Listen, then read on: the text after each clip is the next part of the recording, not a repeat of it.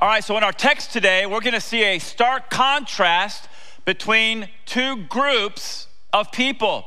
And so the contrast is going to show the difference between religion or relationship, or said another way, between legalism and love. And so as we finish chapter 11 today, get through verses 45 through 57, we're going to see the legalism of the religious leaders, get this, which sprang from their unregenerate hearts. And then at the end of the message, when we begin chapter 12, we're going to see the love of Martha, Lazarus, and Mary, get this, which sprang from their regenerate hearts. You say, what are you talking about? Regenerate or unregenerate hearts? Well, when I speak of a, re- a, regenerate heart, I'm speaking of the doctrine of regeneration, which has to do with a new spiritual birth, otherwise known as being born again. All right, so if you remember, if you were with us in John chapter 3, Jesus sits down with one of the top religious leaders of Israel of that day, a guy named Nicodemus. And Jesus said this, and on the count of three, I want everybody to uh, say this verse out loud like you mean it. You ready? One, two, three, go.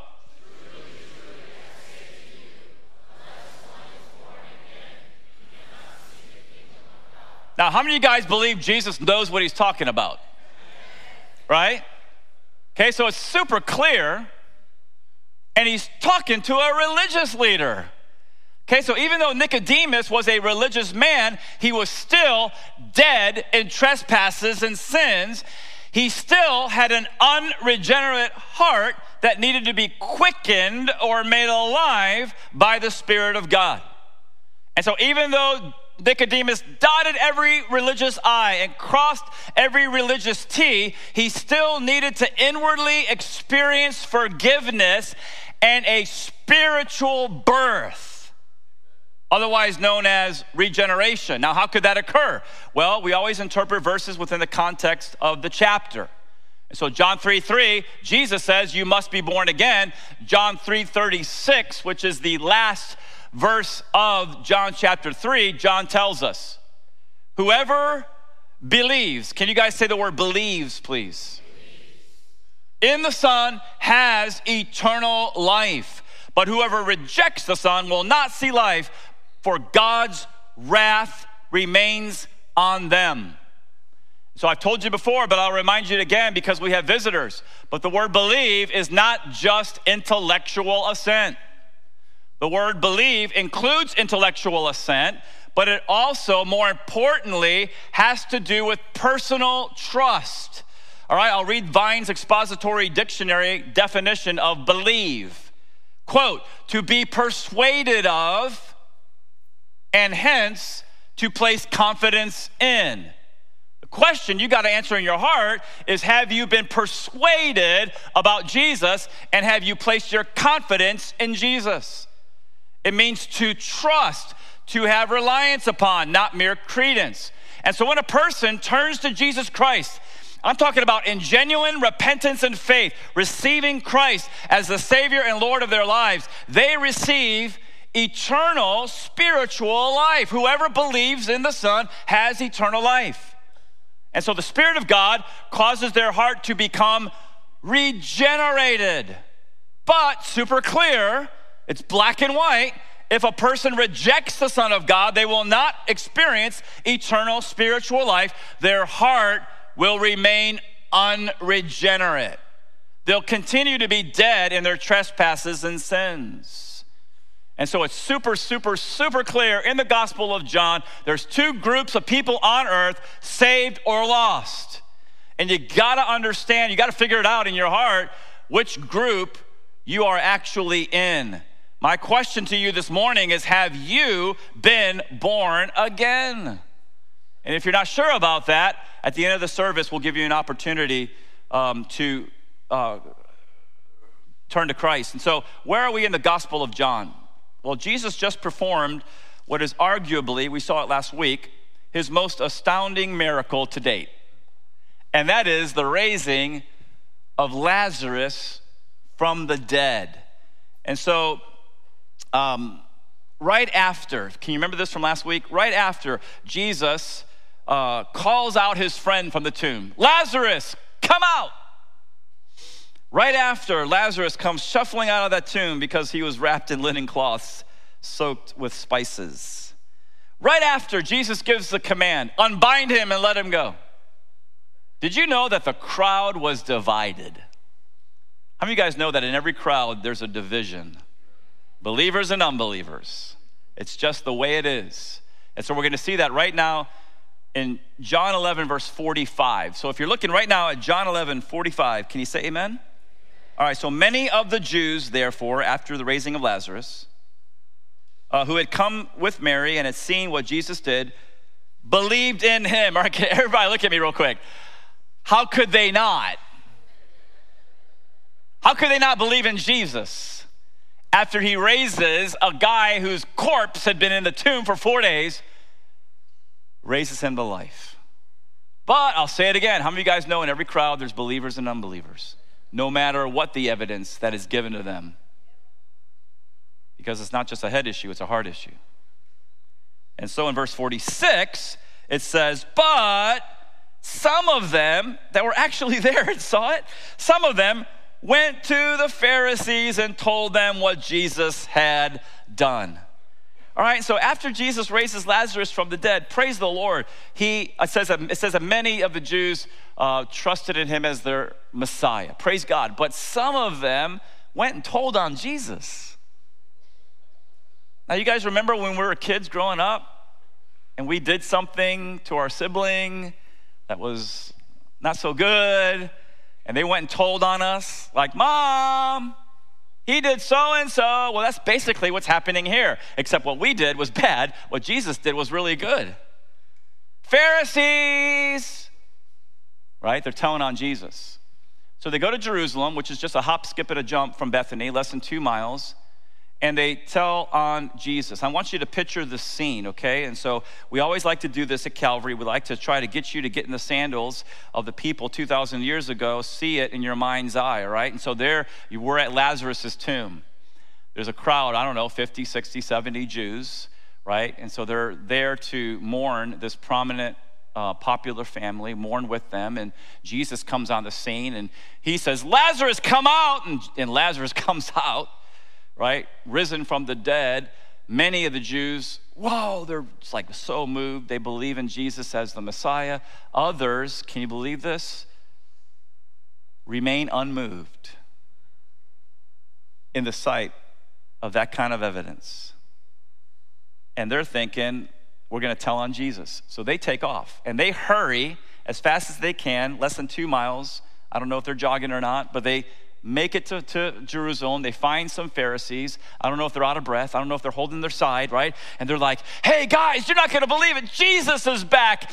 And you're not going to believe what he just did. He just raised a dead guy from the tomb. The guy's corpse had been in there for four days. And he said, come out. The guy came out. And now word is spreading everywhere. And what did the Pharisees do right after they heard this report? Look at verse 47. So the chief priests, which by the way were primarily Sadducees, the chief priests and the Pharisees gathered the, and what's the word there? Council. All right, everybody look at the screen. The Greek word for council, when you look at the Strong's Greek lexicon, which we access through the Blue Letter Bible, uh, awesome website for your Bible study. But the council was the Sunedrion. The Sunedrion and it means simply the Sanhedrin, the great council at Jerusalem. And so, if you're new to the Bible, new to the New Testament, new to the political and religious environment of that time in Jesus' day, um, not just you, but everybody in the church family, you got to understand the Sanhedrin and what it looked like so you can understand who it was that ordered Jesus to die. Okay, and so the Sanhedrin was the highest governing body in Israel during the Greek and the Roman periods, and they held legislative, judicial, and executive power over all the Jewish people. All right, and so what century are we in um, when we're talking about when Jesus walked the earth? What century? You tell me. First century AD. Okay, so most people know hit the rewind button when you go back to 63 BC when the Roman um, um, military uh, general Pompey captured Jerusalem, which empire uh, began to rule over and dominate Israel? What, what empire? You tell me. The Roman Empire. All right, and so why in the world would the Roman Empire allow that to exist? I mean, it's a vast empire, it's all around the Mediterranean basin. Why in the world would they? Well, it's because that's, that's what they did for the people that they um, conquered and uh, put into um, their dominance under the iron fist of Rome. Um, they would often let them have their own um, governing body. And so they did it in Israel. And you think about it, this is a smart political move so that Rome, Caesar in Rome, he can make sure that there's peace in that area of his empire. And not only that, the more issues that the Sanhedrin dealt with, the less issues that Rome had, Rome had to worry about. And so the Sanhedrin was made up of 71 members, including the high priest. And there were two groups within this governing body the Sadducees and the Pharisees. All right, so let's look at the Sadducees. The Sadducees were an aristocratic religious political group that oversaw the temple and its proceedings. They accepted only the written law of Moses. What does that mean? That means Torah, Genesis, Exodus, Leviticus, Numbers, Deuteronomy. That's all that they accept as authoritative. And notice this this is actually a good thing. They rejected all oral tradition. Now, it's important for you to understand what that means because you're not going to really understand the Gospels um, in their entirety until you get this. And so the oral tradition was the man made religious rules that were passed on from rabbi to rabbi, from generation to generation. And the Sadducees said, no, we reject those man made religious rules, which we'll find out in a moment the Pharisees loved. And we're only going to accept Torah Genesis, Exodus, Leviticus, Numbers, Deuteronomy. Now, here's a bad thing they rejected the three lines up from the bottom, middle of the paragraph, anything supernatural. They rejected it. That means they rejected the afterlife. When you're dead, you're dead. They rejected the immortality of the soul. They rejected the future resurrection. And they rejected the spirit world of angels and demons. Now, the high priest at this time, his name was Caiaphas, he was a Sadducee. He's one of these guys. And he ruled uh, from AD 18 to AD 36. By the way, did you know that they discovered Caiaphas's family tomb? The Caiaphas. Okay, and so I'm going to read to you from an article, uh, just a small excerpt from an article from the New York Times. They found it in um, uh, 1990. This article is from 1992. So I don't know if you heard this. It didn't make front lines, it didn't make world news because most of the people don't care, right? But we do, especially apologists who are always looking for. Um, of course, we believe the Bible is God's word, but not everybody believes the Bible is God's word. And so, whenever we see outside of the Bible some evidence that the scriptures are true, we jump all over it. Okay, and so, quote Israeli archaeologists have discovered the family tomb of Caiaphas, the Jewish high priest who presided at the trial of Jesus and delivered him to the Romans to be crucified. New York Times. Buried in an ancient cave on the outskirts of Jerusalem, the family's bones were sealed in ornate and elaborately carved ossuaries. An ossuary is a bone box. Okay, the Jews never cremated their dead. I'm not saying there's anything wrong with cremation. I'm saying the Jews never cremated their dead. They buried them, and then when their body decayed, they went and took the bones and they put the bones in a box called an ossuary. Okay, and so um, uh, ossuaries, ceremonial boxes used widely by the Jews in the late first century. Archaeologists say no comparable evidence exists for the remains of any other such major figure mentioned in the New Testament. And after 2,000 years, the presence of Caiaphas's bones in the tomb cannot be finally verified either.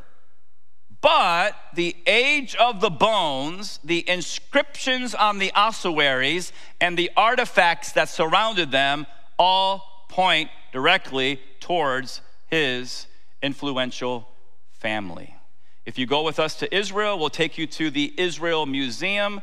And if you uh, follow us, we'll take you. Um, and what happened was there was 12 ossuaries in this cave that they found, and they took the most elaborate one, which on the side it says um, Joseph, son of Caiaphas, and it's there. We'll take you, and we'll show you a 2,000 year old bone box um, with the bones of.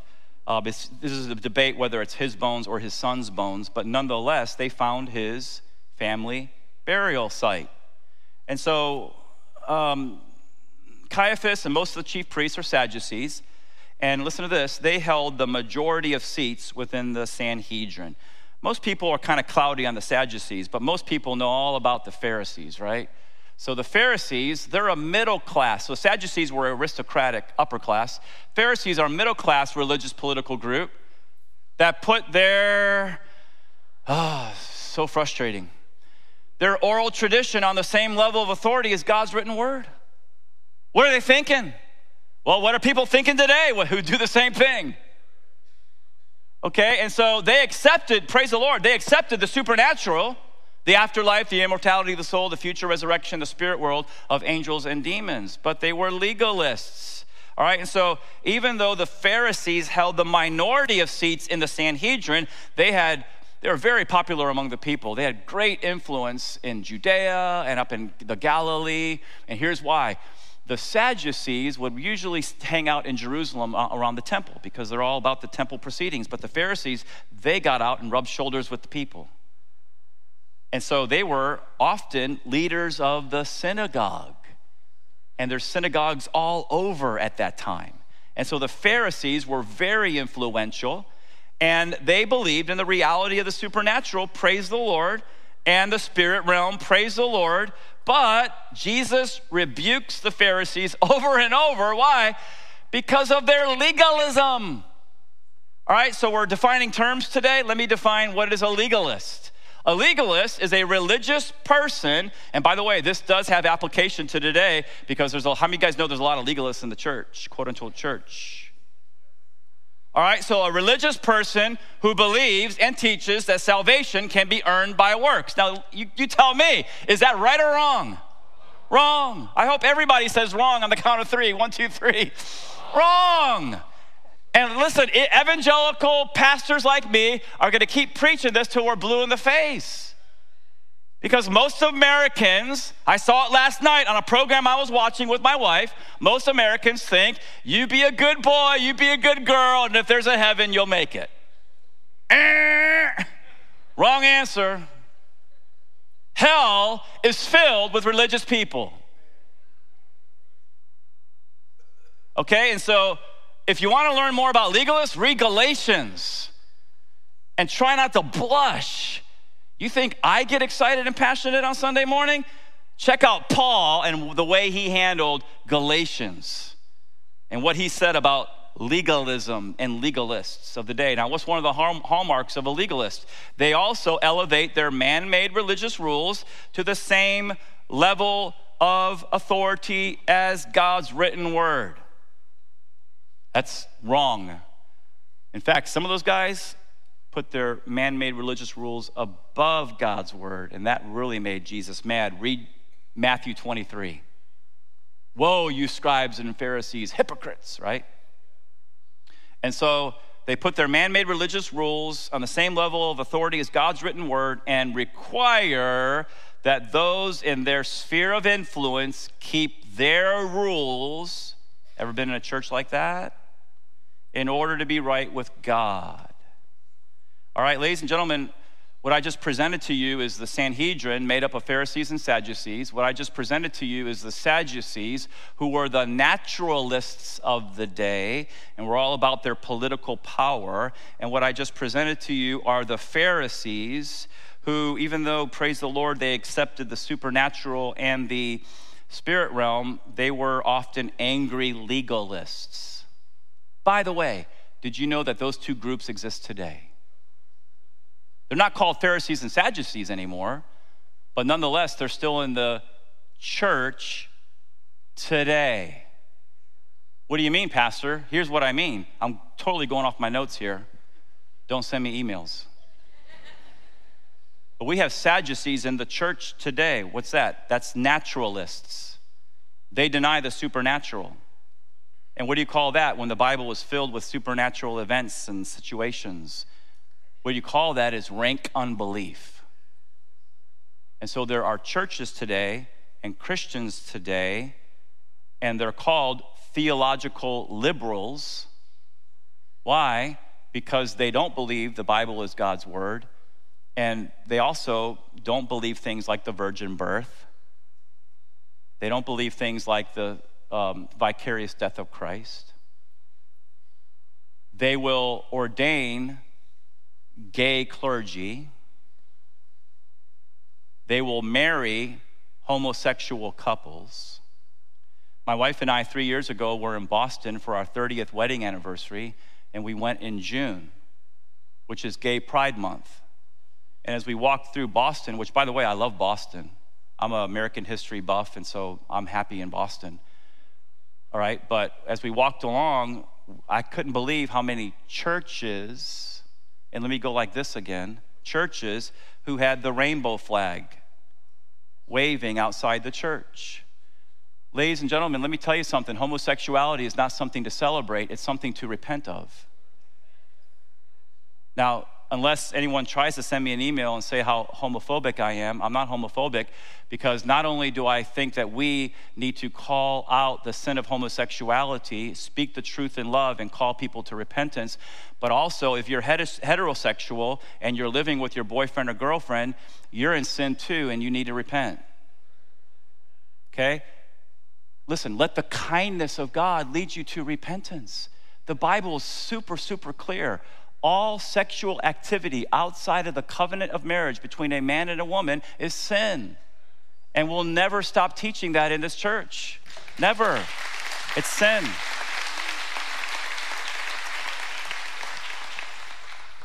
But if you like your darkness more than the light, you're not going to come to the light. And maybe you have a hard time with this. My encouragement is go, to the light. Don't try to change yourself. Let Jesus change you. He can change you, and you'll experience a love you've never experienced before.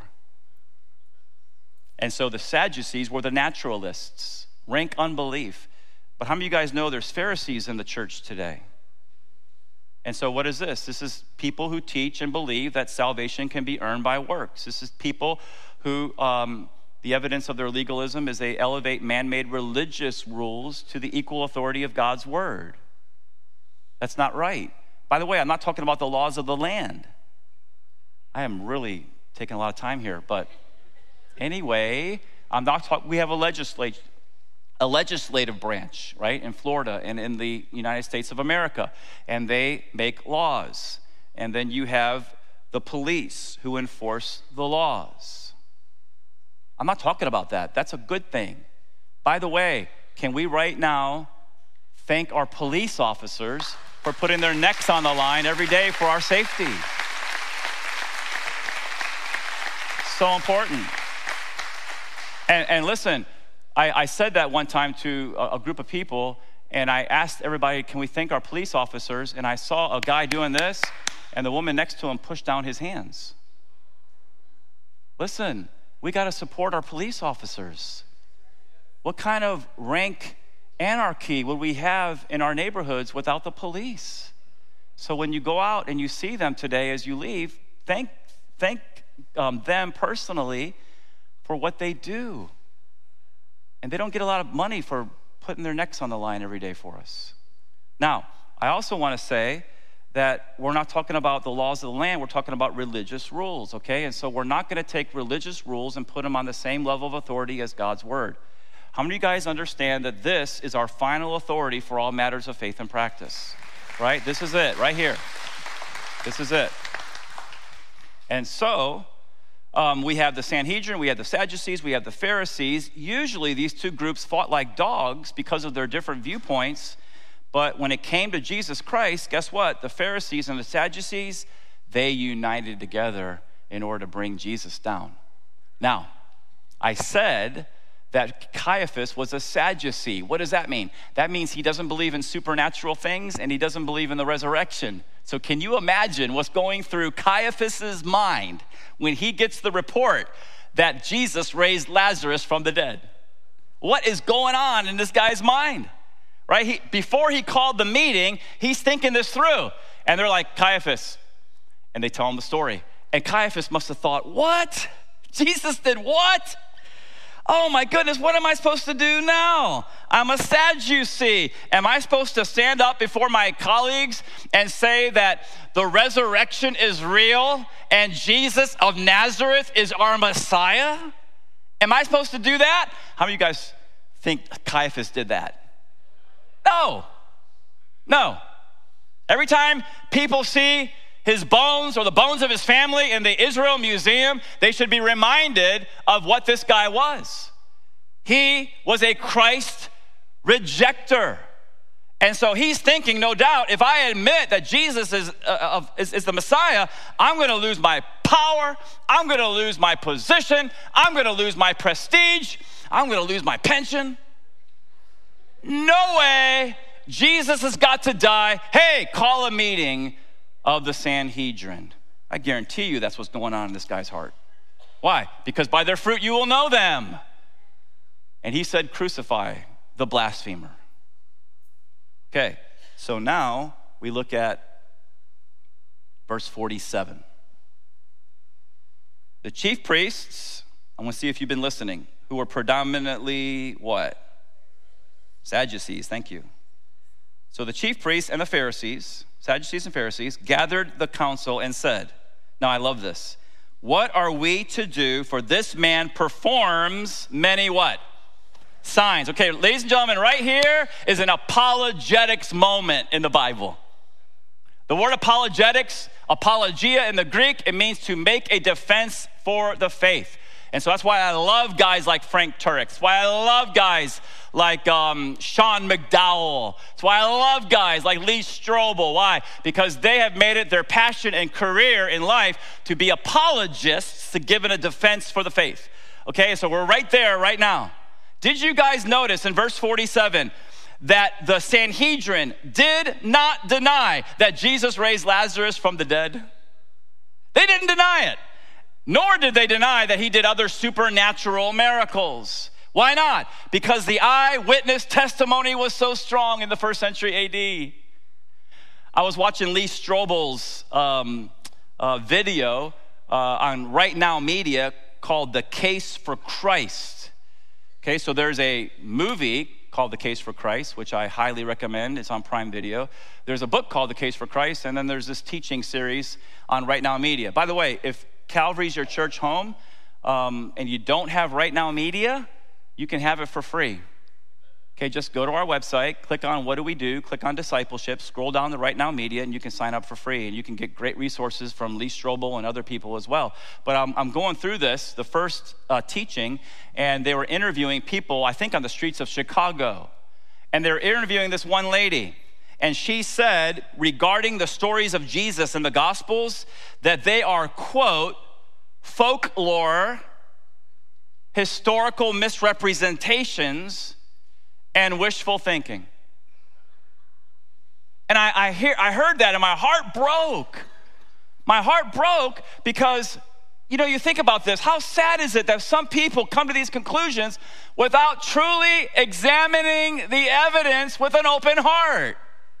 Listen, if you're here today and you're, you're skeptical about whether Jesus was and is the Son of God, or you're skeptical whether or not he actually did supernatural miracles or rose from the dead, I want to encourage you be an investigator, do the research.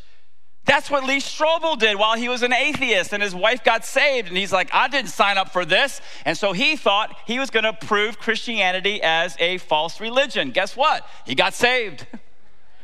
Christ regenerated his heart. Why? He did the evidence, he, he uh, did the work to, to find the evidence. All right, and so the truth is this if you're listening, say amen. Jesus' miracles were seen by eyewitnesses. And they were written down in the Gospels way too early for folklore or legend to take place. And so even Jesus' arch enemies did not deny that he did supernatural things. And so that's what they're saying now in this special meeting of the Sanhedrin. They said at the end of verse 47, What are we to do? This man performs many signs. Verse 48, If we let him go on like this, everyone will believe in him, and the Romans will come and take away both our place and our nation. In other words, these guys are saying, hey, if Jesus goes on like this, the people are going to proclaim him as king. And do we really think that Caesar over in Rome is going to like that? No, no, no. He's going to send his forces from the Antonia fortress, but also from Rome, and they're going to come and they're going to crush us. We're going to lose our place, that's the temple, and we're going to lose our nation, that's Israel. And now let's hear from the guy whose bones, or at least his family's bones, they found. Look at verse 49. But one of them, Caiaphas, who was high priest that year, said to them, You know nothing at all. Rude. By the way, when you have an unregenerate heart, you're rude. Why?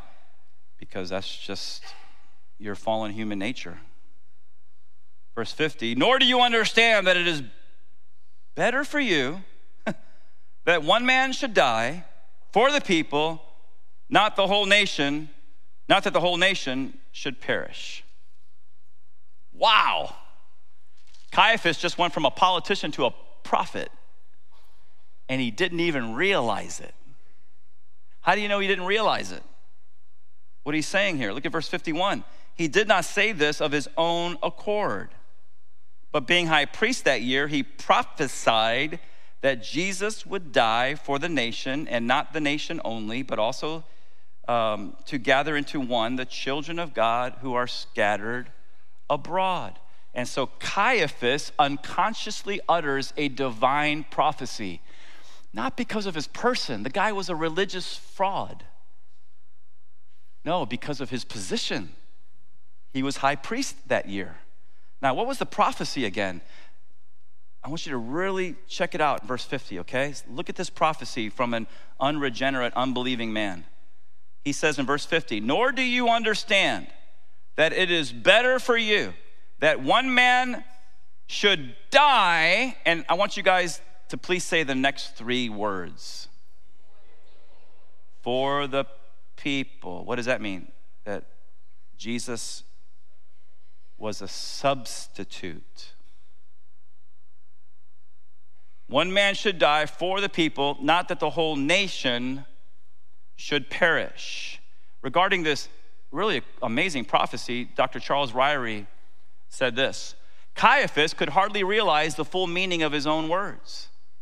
He was simply expressing the thought of a political collaborator with Rome, and yet those words express the central doctrine of the Christian faith, and that is the substitutionary atonement of Jesus Christ. Now, if you haven't been tuning in completely, I really want you to tune in now because I'm sharing the gospel right now. I always try to fit it in somewhere in the message, okay?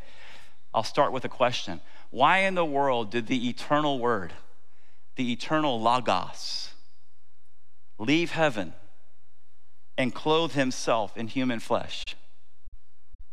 Why in the world was he born of a virgin? lived a perfect, sinless life and voluntarily go to a Roman cross and die. Why? Paul tells us right here. For, can you guys please shout out the next two words? There it is. Substitutionary atonement. Listen, this is how I got saved. I was a religious young man. I thought I just got to be good enough and God will accept me someday. And my heart remained unregenerate until I understood this truth. For our sake, He, that's the Father, made Him, that's the Son, to be sin. Jesus took our sin into His body on the tree. the one who knew no sin. He was the lamb without blemish and without spot. Why? So that in him, in Christ, we might become self righteous. Is that what it says? No, that we might become the righteousness of who? God. Ladies and gentlemen, please read Romans. Please listen to my teaching, um, I think a whole year through Romans. It's on the website. But here's what you got to come to grips with it's a gospel of grace. We don't deserve it. We turn to Christ in repentance and faith, and what does the Father do? He declares us righteous, and what does He do? He wraps us up in His righteousness. So that the righteousness of Christ, so when He looks at us, He doesn't see our sin, He sees His Son righteous, righteousness, and then He says, Welcome home, come on in. The veil is torn. Come into the presence of a holy Father who loves you. Your sin's been washed away by the blood of the Lamb. You have communion now with God. Your heart is regenerate, and you're a child of God. That's the gospel. And so Jesus died on the cross, not just for Israel, but for the whole world. Why? In order, verse 52, to gather into one the children of God who are scattered abroad. Verse 53. So from that day on, so after Jesus um, hears about the Sanhedrin's decision to kill him. From that day on, they made plans to put him to death, and Jesus therefore no longer walked openly among the Jews. But he went from there to the region near the wilderness to a town called Ephraim, and there he stayed with the disciples. Okay, so Jesus hears the Sanhedrin made a decision, they're going to kill you. And so what does he do? Not out of fear, but it's not his time yet he goes northeast about 13 miles to a little village called Ephraim. He hangs out with his disciples. And now we pick it up in verse 55. Now, the Passover of the Jews was at hand, and many went up from the country to Jerusalem, where the temple was, before the Passover to purify themselves. They were looking for Jesus and saying to one another as they stood in the temple, What do you think? That he will not come to the feast at all? Now, the chief priests, by the way, most of the chief priests were who? Sadducees. I got at least 20 of you guys who are with me. So the Sadducees and the Pharisees had given orders that if anyone knew where he was, he should let them know so that they might arrest him. Now, I told you in my intro that as we finish up chapter 11, I will show you the legalism of the religious leaders, which sprang from their unregenerate hearts.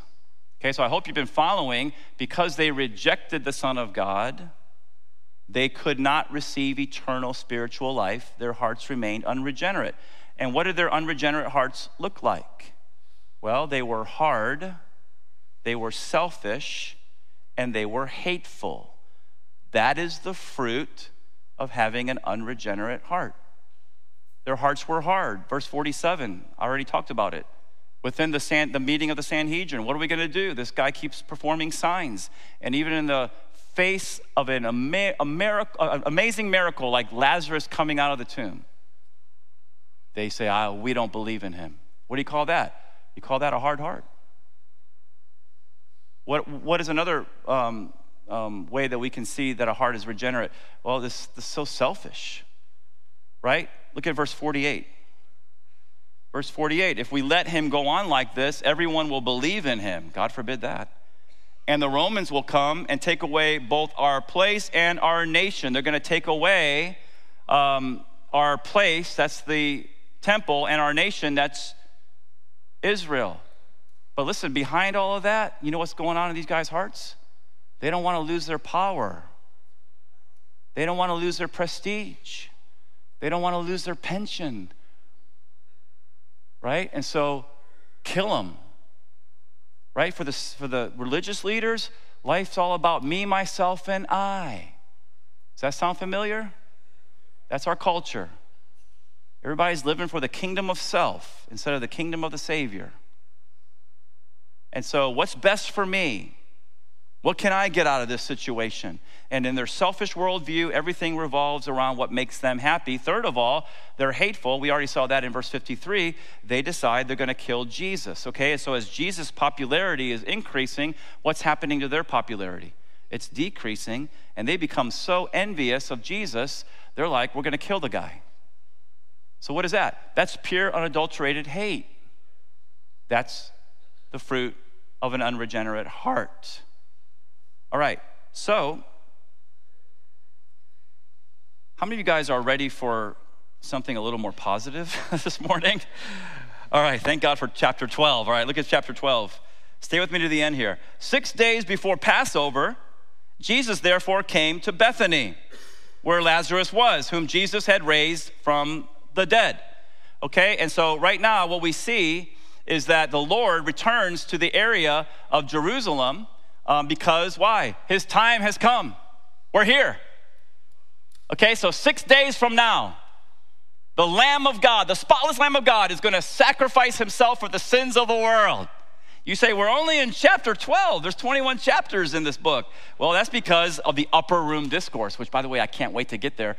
Chapters 14, 15, 16, 17. If you have a red letter Bible, it's all red letters. It's all Jesus teaching, and we're going to go slowly through that and apply it to our lives. It's going to be great. But the time has come. It's time for the Lamb of God to sacrifice himself. And here's the thing the Lord um, returns to Bethany. And he goes, according to Matthew and Mark, to the home of Simon the leper. Okay, so Matthew and Mark tells, tells us that they have a big dinner for Jesus, and it's at Simon the leper's home. John doesn't tell us it's, it's at Simon the leper's home. All right, let me ask you guys this Do you think Simon still had leprosy when everybody came over to his house? Yes or no? No. Why? Because if he still had leprosy, he'd be outside of Bethany screaming, Unclean, unclean, don't come around me. But how many of you guys know that Jesus loves people no matter what's going on in their life. And Jesus healed this guy. And so this guy throws a party for Jesus in Bethany.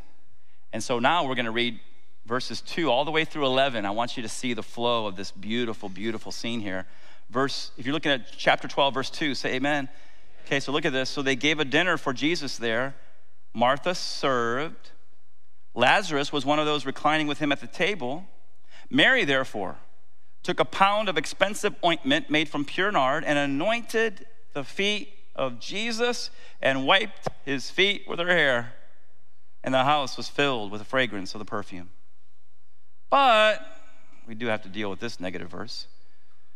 Judas Iscariot, one of his quote unquote disciples, not really, who was about to betray him, said, why was this ointment not sold for 300 denarii and given to the poor? And he said this not because he cared about the poor, but because he was a thief and having charge of the money bag, he used to help himself to what was put into it. Everybody look at me. I mean, how low can you go? This guy's stealing from the ministry. By the way, as far as we know, in fact, we know for sure, Judas never repented never trusted in Jesus as the Messiah. And so, what's the fruit of that? Stealing from the ministry. And Jesus said to Judas, Leave her alone so that she may keep it for the day of my burial. If you have the ESV at the bottom, there's the note. Leave her alone. She intended to keep it for my burial. He's going to be killed and buried in six days. He says, For the poor you always have with you, but you don't always have me. All right, and so I told you in my intro that as we begin chapter 12, what we're going to do is see the love, right, of Martha and Lazarus and Mary, which sprang forth from their regenerate hearts. And so, because they put their trust in the Son, they received eternal spiritual life and their hearts became regenerate by the Spirit of God. And what did their regenerate hearts look like? Now, do you guys see what, see what I'm doing here in the message? I'm contrasting the unregenerate religious leaders, so we have a picture of them, with the regenerate siblings from Bethany. So, what does a regenerate heart look like? It's helpful, relational, and not only that, worshipful. So, that's the fruit of having a regenerate heart, just the opposite of the hard, selfish, uh, hateful hearts of the religious leaders. And so, first of all, we see Martha had a helpful heart. Now, this is where it becomes really applicable to our lives here. So I hope what you're doing is you're taking inventory of your own heart, asking if you're really saved, asking if you're really born again. Because if you're really saved, if you're really born again, there's going to be fruit that looks like you have a helpful heart. And so it just simply says in verse um, 2 that Martha served. Now, how many of you guys think that Martha found joy in her serving? Yeah. You should try it sometime. Honestly, all of us need to have this kind of heart. Why? Because, ladies and gentlemen, if you're listening right now, can you say amen here? You will find more, more joy serving the Lord and others than you'll find in serving yourself. Our culture doesn't say that. Our culture says, serve yourself, serve yourself, serve yourself. It's all about your kingdom. That's the way to misery. But Martha served. So, my point is when Jesus Christ changes somebody's heart, all of a sudden they have a desire to be helpful. They want to serve the Lord, they want to serve his people. Salvation produces a desire to serve, as we see in Martha's life. And did you notice that this is totally different than Luke 10, where in Luke 10, right, she walks up to Jesus and she stands over him and, Lord, make her help me, right? Mary, she's complaining like crazy in her service. So not only do we see that Martha got saved, Martha's being sanctified because she's done with all that. She's just serving the Lord with a, with a, a, a attitude of gratitude. Second of all, we see that Lazarus had a relational heart. And so what's happening here is he's hanging out with the Lord. And how many of you guys think that Lazarus found joy in his fellowship with the Lord?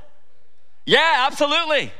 And so, my point here is that when your heart's been changed by Jesus Christ, it becomes relational. In other words, you start to desire koinonia of fellowship with the Lord and koinonia of fellowship with his people. Salvation produces a desire for worship, uh, for, for fellowship, which we see in Lazarus' life. And then, third of all, Mary had what kind of a heart? Worshipful heart. Because of her extravagant act of worship in what she did. She worships the Lord. How many of you guys think she found joy in her worship? Okay, so what's my point? It's the same thing. When Jesus Christ has changed somebody's heart, then what happens? Their heart becomes worshipful and they actually desire to praise and adore their Redeemer. In other words, they don't come into the church and just stand there to watch a performance and then have a pharisaical critical attitude like I don't know I don't like what that person's wearing or I don't like how that person is singing or whatever. No. Not at all. They come in and they sense the presence of the Lord because their spirit has been made alive by the Spirit of God. And they, like Mary of Bethany, worship the Lord in spirit and in truth. It's not religion, it's a relationship with the King of Kings and the Lord of Lords. And so we see that salvation produced a desire to worship, and we see it in Mary's life. And so I want you to see the whole scene because it's so beautiful. Okay, so go back there in your mind's eye. There's Jesus and at least some of his disciples, right? Judas is with them. And they walk up, boom, boom, boom, boom, boom. They're at the home of Simon the leper. And Simon opens the door and Jesus greets his host. Hey, Simon, what's up? Right? High five or whatever. And Simon's like, hey, look, smooth as silk, man. I could never thank you enough. And Jesus like, oh man, don't, don't worry about it. Don't, don't mention it. And he's like, come on in, sit down. And they go in and they sit like Leonardo da Vinci paints the Last Supper in Western style table that's high, where they're all on one side of the table and they're all like posing for a picture. You think that's how it was? No, it's called a triclinium. In that culture, it's a triclinium, it's a very low table. They literally walk in and they take their spot, oh, I'm getting old, around the table like this. And notice where are my feet? sticking back. That's going to be important here in a moment. And the table's like this big, and they're eating with each other. That's why John could lay on Jesus' bosom at the Last Supper. So they're all around the triclinium. There's Jesus, there's the disciples, there's Lazarus, freshly raised from the dead. And, you know, I like to try to think about this and what, what, what are they talking about? I don't know. But maybe Matthew says to Lazarus, Hey, man, what was it like being dead for four days? And he's like, Well, my body was dead, but my spirit wasn't dead. I was in paradise. Well, man, who'd you see there? Who did I not see? Moses, Elijah. Moses and Elijah, what do they look like? And Peter's like, I know.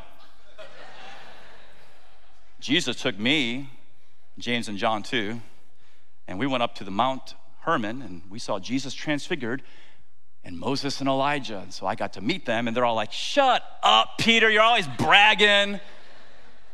You think you're so great? I'm actually better, right? That's what they actually did, arguing. Right? How many of you guys know we all need to be sanctified? Okay, and then Mary comes into the room. And she has her looks very different than this. She has her alabaster flask that's filled with expensive oil. Listen to this. This oil has been extracted from a root of a nard plant found in India and imported to Jerusalem. So this stuff is super, super expensive. Verse 5 says it's worth 300 denarii. What is that? That's one year's wage for a common laborer. And Jesus looks up and she takes her position at his feet and she breaks open his feet, which, by the way, are sticking out from the triclinium. And she breaks open the flask and anoints his feet. You know, you could hear a pin drop in the room, right? And Jesus feels one year's wages being poured out on his feet. Matthew and Mark tell us she also poured it over his head. And so now this expensive ointment is dripping from his hair down his beard. Some people are thinking, awkward, right? Listen, sometimes when we come in here and you may feel like it's awkward for me to express my love, hey, do it anyway. Express your love, your devotion, your honor of Jesus Christ. And so now it's dripping down his face, but it's not dripping down his feet because she's wiping his feet with her hair. It's a breathtaking scene. Simon's home is filled with the beautiful aroma. And what Mary of Bethany did that day, I think, was the most extravagant act of worship in the entire New Testament. And Jesus is so impressed by this. He says in, in Matthew that wherever this gospel is preached around the world, what Mary has done will be told in remembrance of her. Did you know right now we are fulfilling Jesus' prophecy? Jesus remembers the extravagant act of worship. And I just wonder, I'm not trying to put you on a guilt trip. The, bottom line, I think you figured it out by now. All I'm asking is, are you born again? Because when you're born again, things kind of take care of themselves. And so, are you putting Jesus Christ first with your time, with your talent, with your treasure? Or you got him back on the back burner somewhere as you live for yourself? Have you been born again? And so, one last time, here's the contrast. First of all, we have the religious leaders who had unregenerate hearts that were hard, selfish, hateful. And why did they have unregenerate hearts? Because they rejected the Son of God. Second of all, we have Martha, Lazarus, and Mary, and they have regenerate hearts that are helpful, relational, worshipful. Why did they have regenerate hearts? Because they put their faith in Jesus Christ and He changed them. And so, in closing, I leave you with the inspired words of Paul. If anyone is, here's the key, in Christ, he is a new creation. The old has passed away, behold, the new has come. How many of you guys know that salvation is by grace alone, through faith alone, in Christ alone? Right? Absolutely. And so, if you'll turn to Christ in repentance and faith, receiving Him as the Savior and the Lord of your life, He will give you a regenerate heart. And not only will He change your heart, He'll change your life. He'll make you, through the sanctification process, more helpful, more relational, more worshipful as you walk in a relationship of love, love with the Lord. And all God's people said,